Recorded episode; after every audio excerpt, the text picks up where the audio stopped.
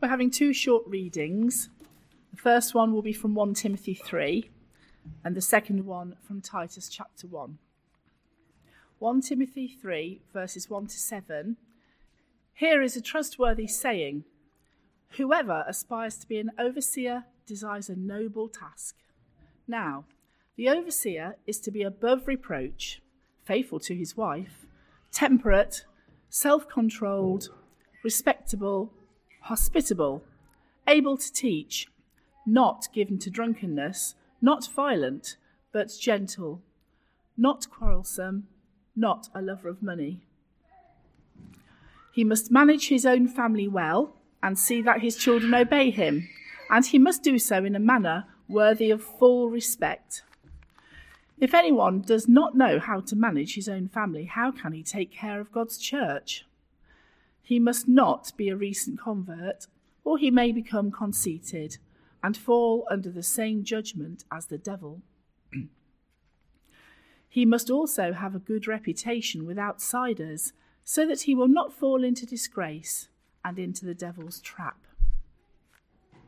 Titus chapter 1.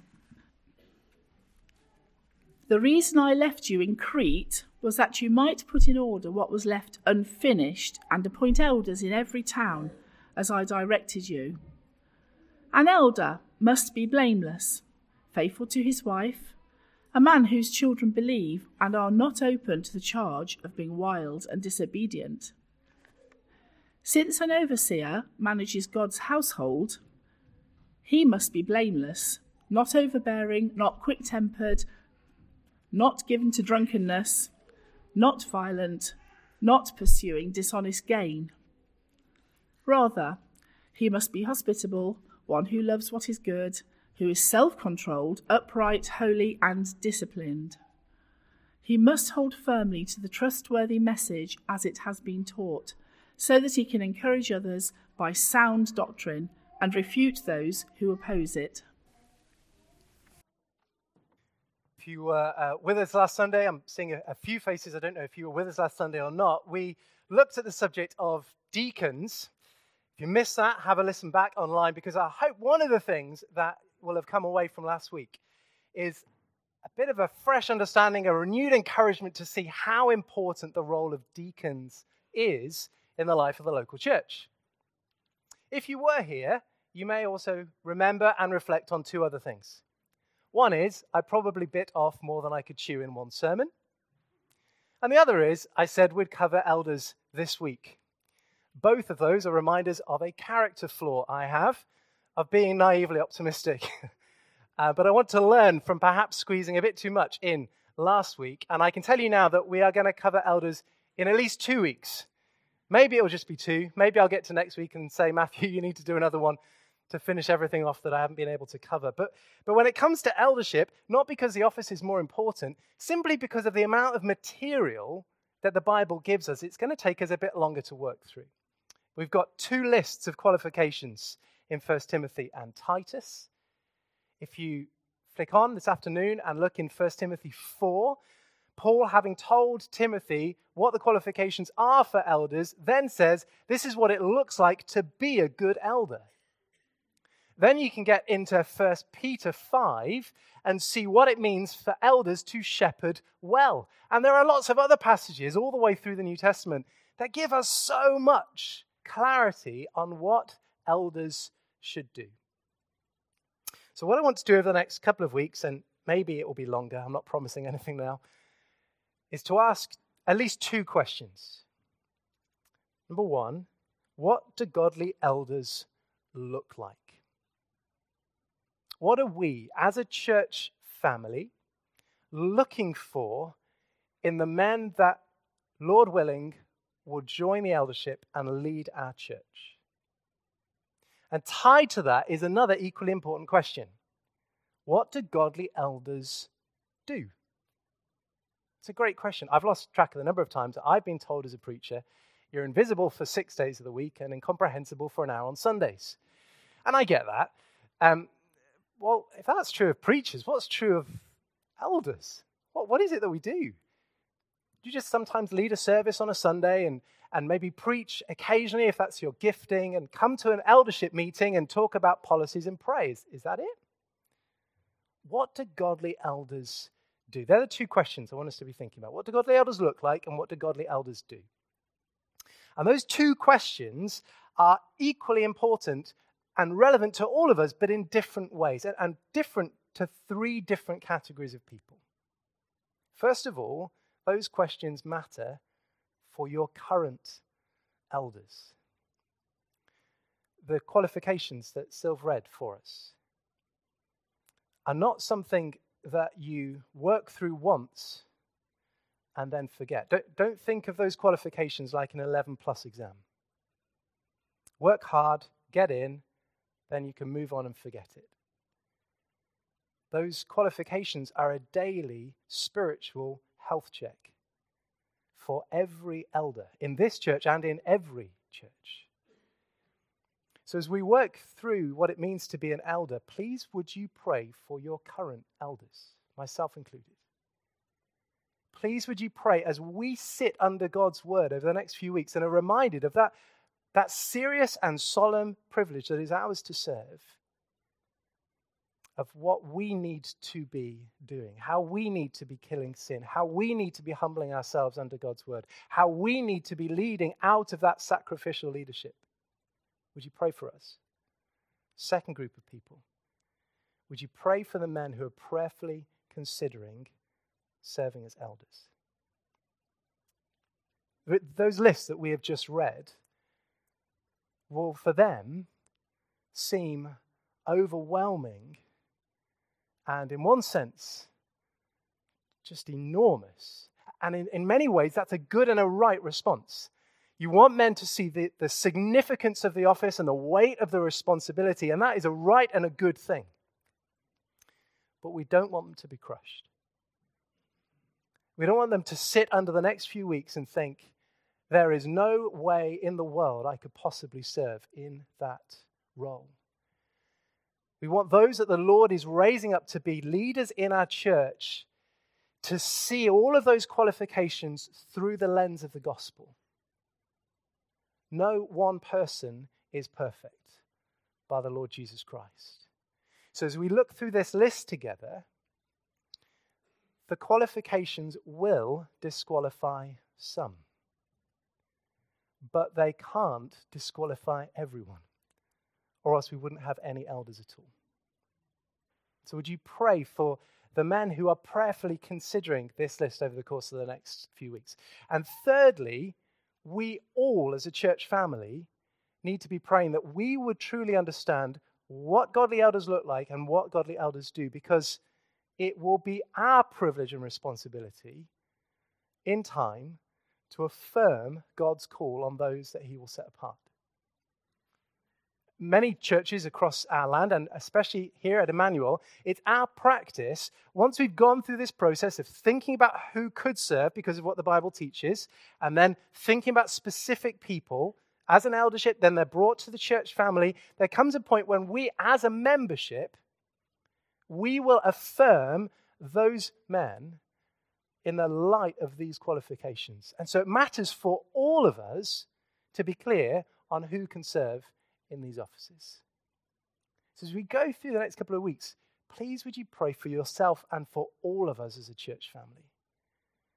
That God would give us that God would give us clarity over the men he's calling, that he would give us humility to joyfully embrace the blessing and the gift of others who can serve in this way, and then to, to work alongside them and to serve under them in such a way that their ministry is a blessing to us as well as an encouragement to them. There's loads of ways that we need to be prayerfully working through this series. So it's not just more teaching that fills our heads. We, we want this to shape our hearts so that it helps us prayerfully make wise decisions as a church family moving forwards. So, firstly, then, what do godly elders look like? First thing Paul says to Timothy in 1 Timothy 3 and chapter uh, verse 1 is here is a trustworthy saying Whoever aspires to be an overseer, and uh, if you're getting into the Bible fairly new, you'll see that throughout the New Testament there are three different words that, gets, that get used to describe this one office. So we looked at deacons last week. That's one of two offices. The other office is overseer, sometimes called um, elder, sometimes called pastor or minister. They're all describing the same office. So whoever aspires to be an overseer desires a noble task. That means, number one, godly elders aspire to be elders. Sounds like a redundantly obvious thing to say, doesn't it? But there's more here than perhaps first meets the eye. To begin with, Paul is reminding us that it is right and good and godly to have spiritual ambition. And culturally, I think we need to be reminded of that. Because we're Brits and because we're in an evangelical church culture. Our default, if we're honest, is usually to say if someone wants to serve, they probably have too high an opinion of themselves. Much better just to sit there and wait until you're asked rather than say you want to do something. That's not what Paul teaches. The Holy Spirit is helping us see here that eldership is a noble task, that wanting to care for and nurture God's people is a good thing. And wanting to do that is a good thing to want to do.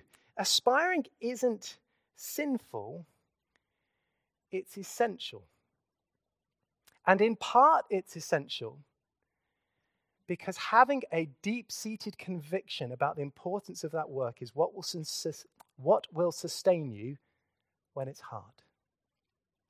Now, we, in our contemporary Western culture, we can lose sight of something of that because there is so much going on in the professing evangelical church world that reminds us of how horribly some pastors, elders have abused their office.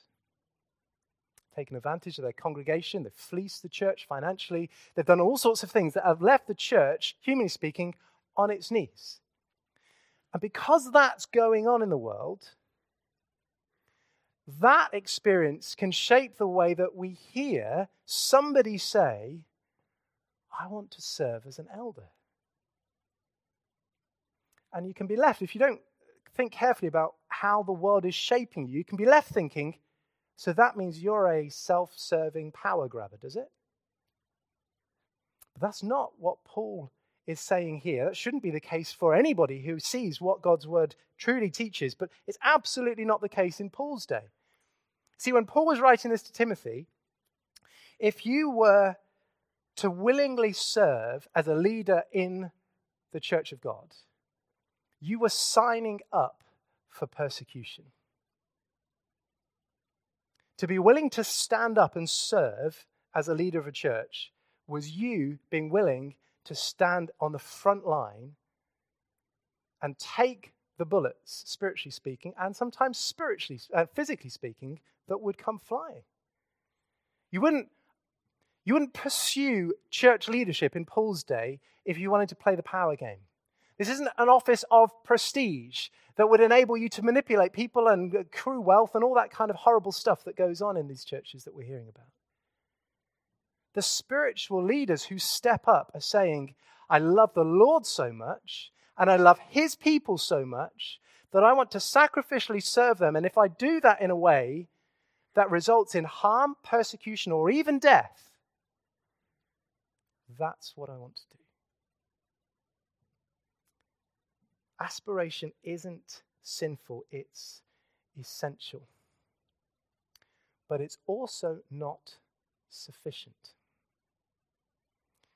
Just because you have a sincere desire to be an elder doesn't mean that God is calling you to be one. And we know that because Paul doesn't stop at verse 1. In 1 Timothy, you've got verses 2 to 7. In Titus, you've got verses 6 to 9 that are these long lists of qualifications that you need to meet if you are then to serve as an elder.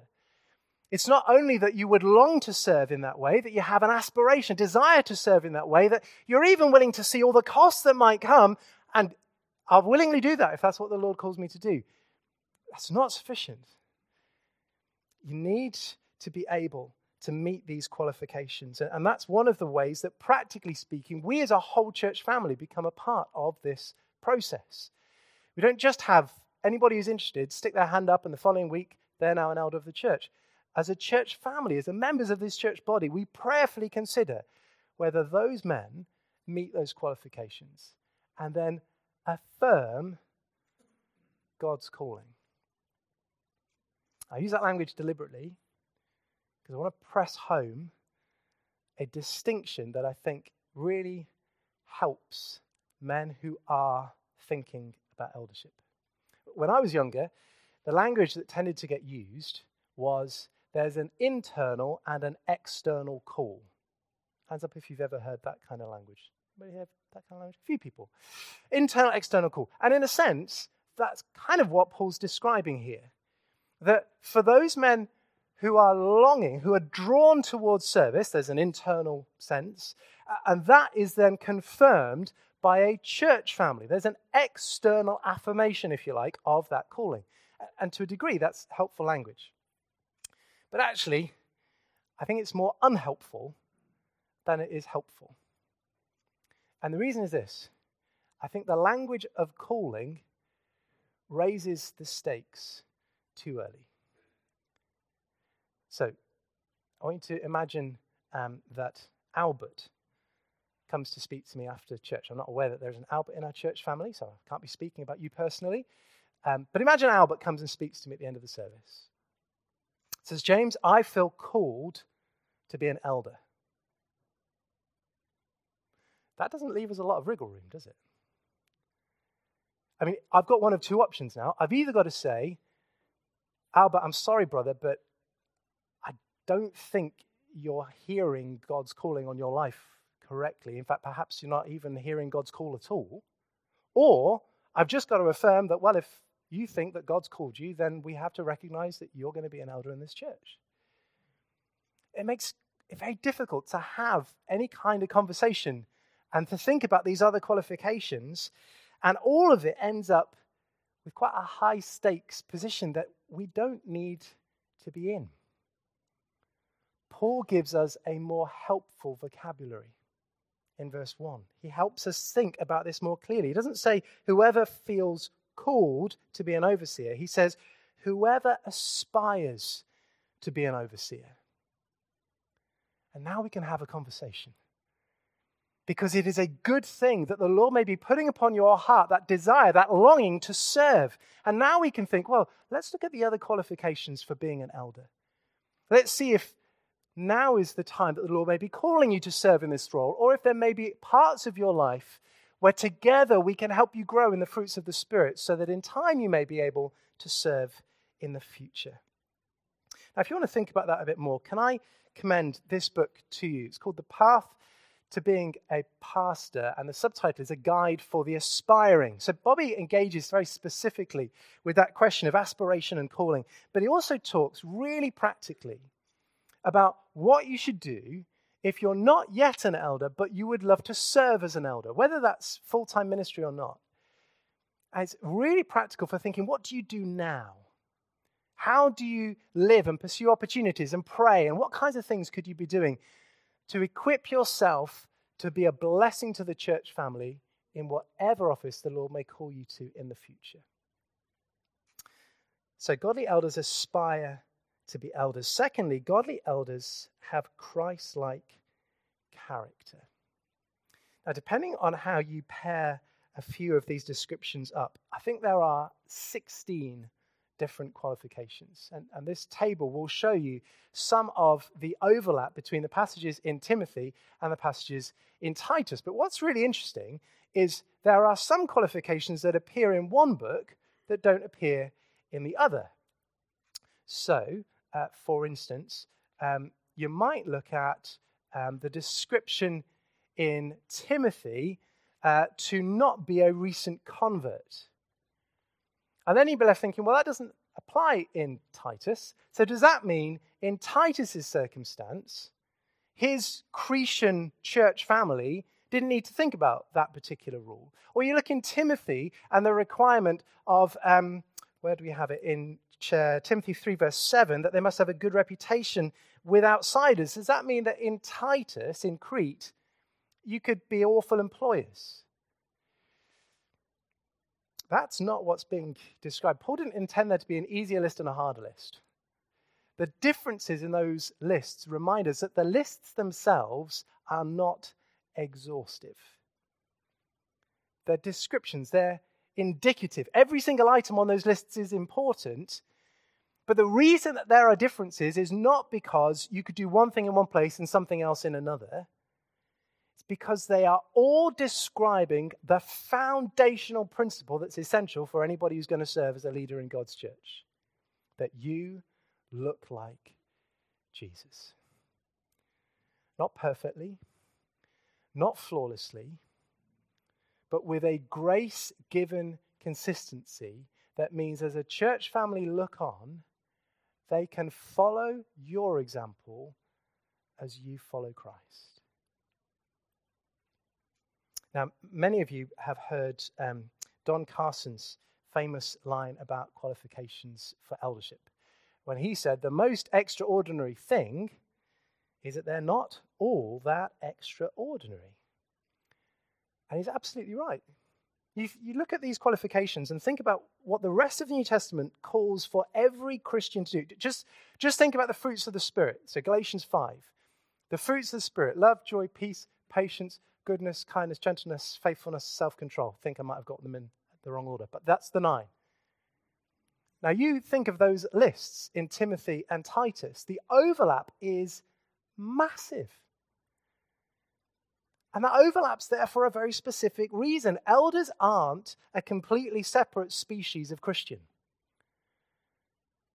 they are exemplary Christians. The Christians you should be able to look at, not because they've got everything right, and not because they're not struggling with sin or have areas in their life where they need your prayerful support to become more like Jesus, but because as you look over all of their life, you are seeing a loving, joyful, peaceful, patient, kind, good, faithful, gentle, and self controlled life in union with Christ that we can emulate. Which means, given all of that crossover, rather than work through all 16 qualifications over the course of the next few weeks, I want to focus on two in particular. I want to focus on two that I think cause most people the most number of questions. You read through this list and you think, uh, what does that mean when it comes to thinking about people who could serve? Firstly, what does it mean for a man to be above reproach in Timothy or blameless in Titus? And secondly, what are we looking for in a man's family? Does every elder need to be married have multiple children, and for all of those children to be professing Christians? I think they're two of the key questions. If you've got questions about any of the other 14 qualifications afterwards, please come and speak to me. But I think they're the two that perhaps have us scratching our heads and praying the most. And so I want to dig into those this morning. And then next week we'll be thinking, what do godly elders do? So, firstly, what does Paul mean in verse 2 when he says, Now the overseer is to be above reproach. If you've got your finger in Titus 1 as well, um, in our English translation, in verses 6 and 7, the word we've got translated is blameless. Appears in both verses. The Greek used across those two texts is, is, is different words, but it's getting at the same idea. What does it mean for elders to be above reproach or blameless? It's not that they be perfect. Paul has told us, he wrote both letters, also wrote Romans, and reminded us that there is no one righteous, not even one, apart from the Lord Jesus Christ, who makes you righteous by your faith in him. It's not perfection. Of all the things I read this week, I think the most helpful was from a guy called Gordon Fee when he says that it has to do with irreproachable, observable conduct. Irreproachable, observable conduct, by which he doesn't mean that there can be a secret life of sin that you're not aware of. That's not what he means. He means in every way that you interact with this person, are you seeing them live out the fruit of the Spirit? Are you seeing them live out the gospel? Not because you're expecting them to be perfect in every circumstance, but when they face a trial that has them on their knees, when they're spoken to in a way that's really unkind, when they're left in a situation where their job is unstable or they lose their job and they're worried about how to provide for their family, in all of those mosaic circumstances of life, are you seeing them live out the fruit of the Spirit dependent upon the grace of the gospel? That's what it means to be above reproach. And, and to an extent, I, I think this is the whole ballgame. This is it. I think you could say that all of the other 15 qualifications come out of this one. So, in the way that they love their wife, are they above reproach? In the way that they parent their children, if the Lord has blessed them with children, are they above reproach? In the way that they have a reputation with other people who aren't Christians, but look on at this person think, oh, you've got some responsibility in the church. I wonder what it'd be like to come to your church. Crumbs! I wouldn't want to come to your church if you're one of the leaders. They need to be above reproach. Parenting, hospitality, self discipline, all of those kinds of areas what Paul is describing here is that the men that we are looking for don't become elders in the church because they're successful leaders in business and we want some good leadership principles. Or because they're related to an important family in the church and everybody in their family eventually becomes elders. Or because they're just nice guys and everybody loves spending time with them. What matters is is there a grace given consistency in the way they look like Jesus. That's what we're looking for. Second qualification that needs some careful unpacking is what do we need to look for in a man's family? And this is hard. And because it's hard, we need to dig into it. So 1 Timothy 3, look at verses 4 and 5. He must manage his own family well and see that his children obey him, and he must do so in a manner worthy of full respect. If anyone doesn't know how to manage his own family, how can he take care of God's church? Now flick over to Titus 1. Look at verse 6. Because on a first read, Paul seems to raise the bar even further here. Verse 6 An elder must be blameless, faithful to his wife. I'm not skipping over them because they're not important. I want you to see the parallel between the passages. A man whose children believe and are not open to the charge of being wild and disobedient. So, do those two passages mean that to be an elder, you have to be married, you have to have not one but probably multiple children, and all of your children have to be professing Christians? That is what some really faithful Bible believing Christians from whom I have learned and continue to learn much believe. So, Doug Wilson, and John MacArthur, to name two godly men whose references we will offer, whose resources we will often be encouraging you to read. I'm not calling them out because I think they're unhelpful. I'm reminding you of the faithful men and women who would say that that's what these passages teach. So Doug Wilson says, if a man's children fall away from the faith, either doctrinally or morally, man's children, he is at that point disqualified from formal ministry in the church. Is that right? I don't think so, but let me show you why. What are we looking for in a man's family? Go back to 1 Timothy 3. An elder must manage his own family well. That verb manage, from um, the verb proistemi, is a verb for leading and having oversight over. And interestingly, Paul uses exactly the same word of what elders do in the church. If you go down to chapter 5 of 1 Timothy and look at verse 17, in our translation, at least in the NIV that I've got, um, it says, The elders who direct the affairs of, that's the same Greek word, proistemi, whoever direct the affairs of the church well are worthy of double honor. Meaning that in both the home and the church, the role of a father and an elder is characterized by both gentleness and authority. That's why Paul keeps consistently applying the language of family to the church. So you look in chapter 3 and verse 15, and Paul describes the church as the household of God. You get to the beginning of chapter 5, and he refers to all the fellow Christians that make up a church family as fathers, mothers, brothers, and sisters. That's why there's this leadership parallel between what goes on in the church and what goes on in the home. Just as men are to be the leaders in the home, so too some are to lead the church which is why the way a prospective elder leads his family is such an important indicator. It's what Paul tells us at the end of uh, in verse 5. If anyone doesn't know how to manage his own family, how can he take care of God's church? If the Lord has blessed you with a spouse, in this case a wife, and also if he blesses you with children, that is the training ground for future service in the church family, which helps us see that godly leadership is nothing like what we may read about in those awful, abusive pastoral circumstances. It's not authoritarian, it's not top down, it's not dictatorial, it's the loving leadership that you exhibit at home. It's a way that we would well, and Paul picks up on it in verse 4. He says that you're to do it in such a way that it's, it's a manner worthy of full respect.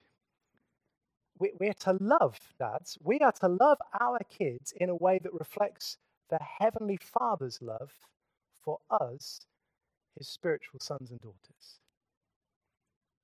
There's one um, writer who describes the goal here really helpfully. He says that we're to be wise and nurturing in our guidance in such a way that it's going to evoke devotion, affection, and loyalty in return. A good number of us at the, the men's breakfast yesterday, we were thinking about fatherhood. This is exactly what we were talking about. In some ways, especially when your kids are young, any of us can achieve compliance by shouting and issuing orders. And there comes a point in life when you're about to hit a you know, child about to cross the road moment where you need to raise your voice. I get all of that. But there is a deeper heart goal that every mom and dad knows in parenting, which is to draw your kids to see the goodness of what you're telling them and your love for them in the way that you are calling them to do or not do other things, in, in the wisdom with which you're telling them things so that in time they can then make wise decisions themselves. The goal of godly parenting isn't to just have kids who perform when the church is looking. It's to have children whose hearts are seeing in the home what it looks like to be a man or a woman who loves Jesus with all of their heart and soul and mind and strength. And think, I want to be like mum and dad. Want to think about the world they do. I want to love the church family the way they do. I want to have concern for the people who aren't in the church family the way they do. It's about drawing your children to see the goodness of following in your example as you follow after Christ. And that is exactly why all of those principles of leading in the home are then carried across into the way you lovingly lead in the church. So just think about what those dynamics would look like. In the home, what do you do as, as a parent, as a mum or a dad, but thinking about men potentially becoming elders? What do you do, dads? You forgive and you care. You pray and you prioritize God's word. And how about all the relational stuff? You are self sacrificial with your time. Bang go most of your hobbies for a season. And don't resent it because your kids will not be with you for long. You accommodate in ways that enable yourself to be a blessing to your family, even if you're just dying to self all the time. You don't sit where you might like to in your favorite seat. You don't watch the things that you might want to watch. There's a whole load of stuff that you don't do. You could look at all of that and say, being a dad is miserable. only if you're really selfish. Being a dad is one of the greatest privileges in all the world. But we live it out by giving, by being a good example, by showing our kids that what matters more is not that I get my way, but that together as a family, we are loving each other and enjoying being in God's world. And now bring all of those lessons into the church.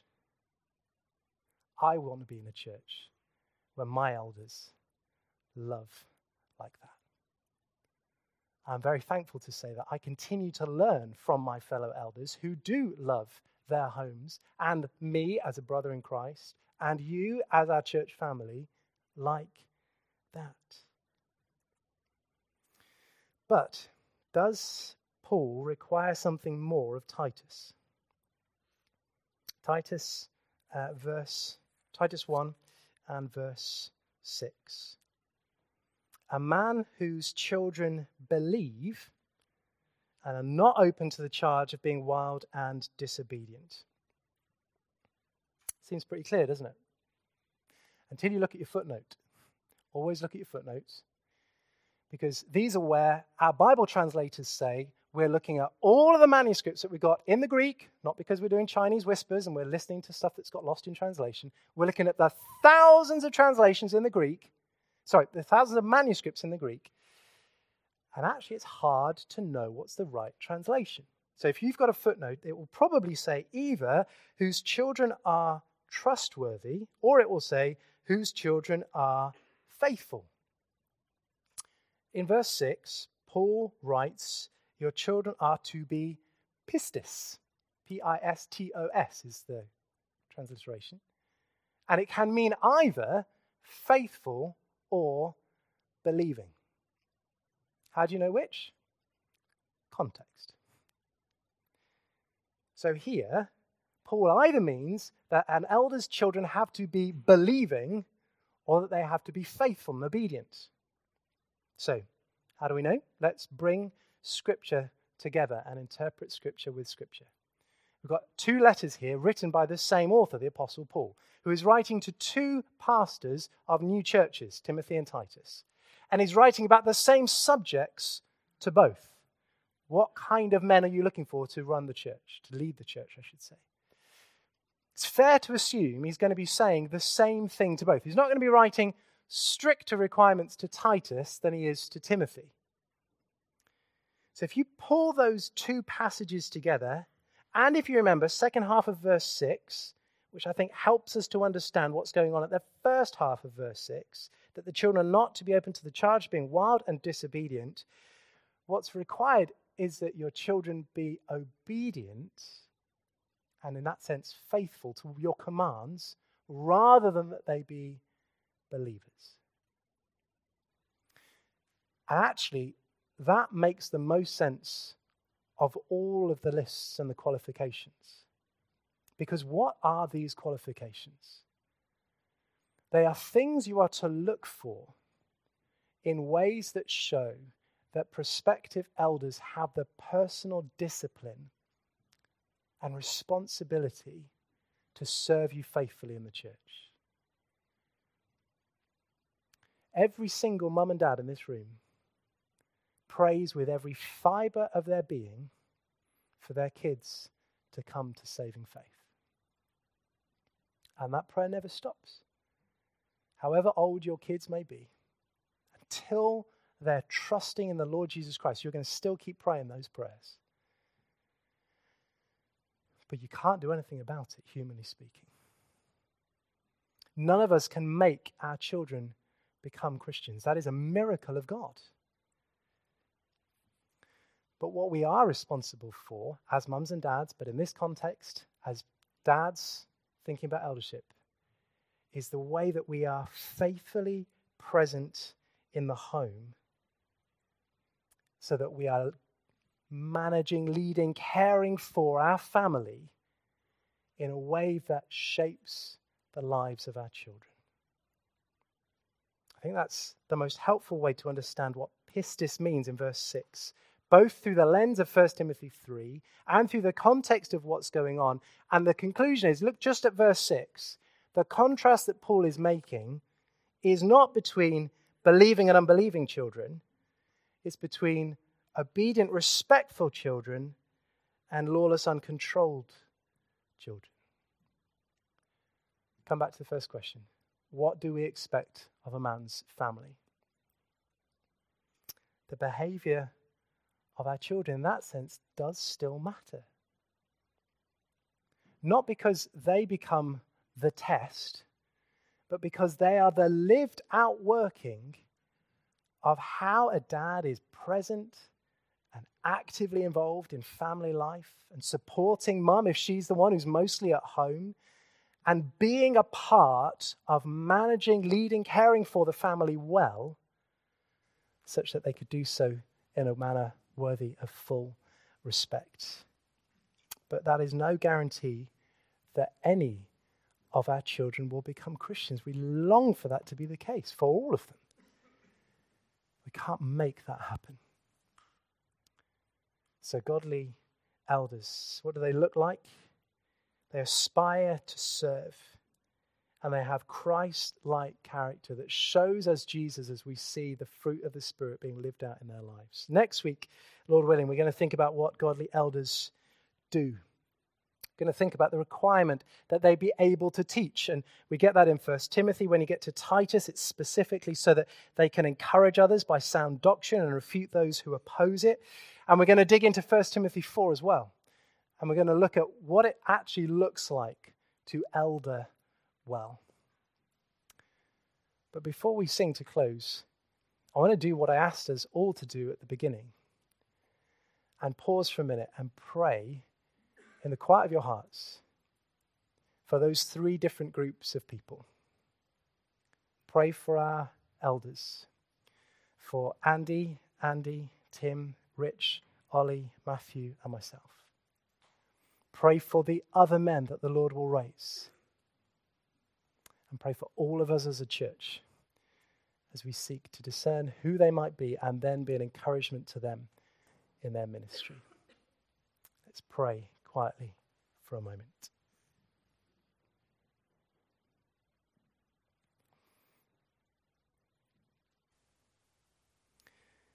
Who is sufficient for these things?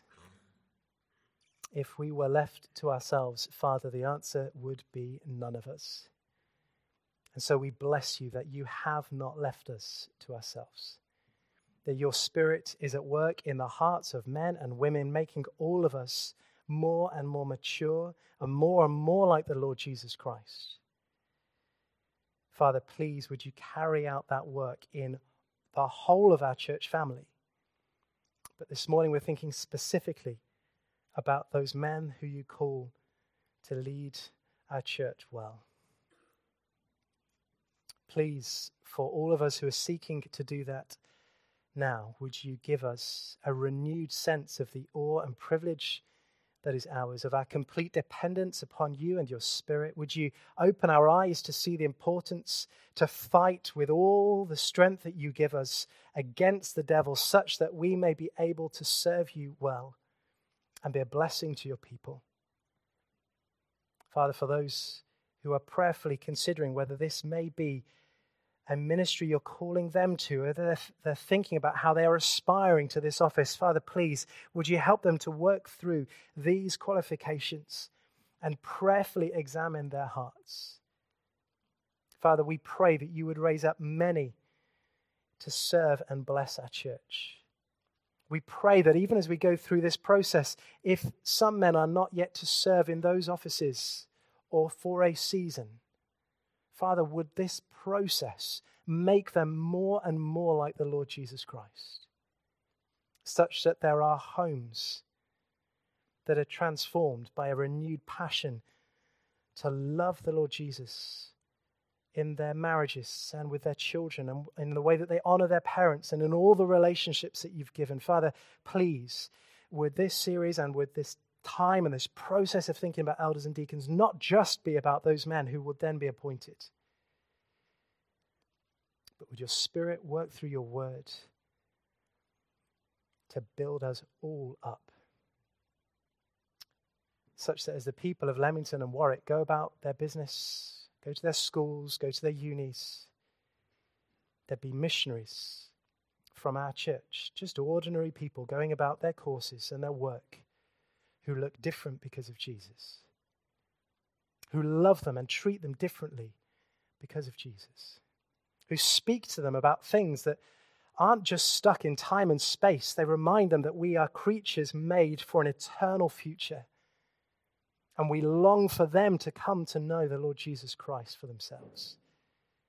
Father, please, would you be at work in our church family to make us all more and more like your Son? In whose name we pray. Amen.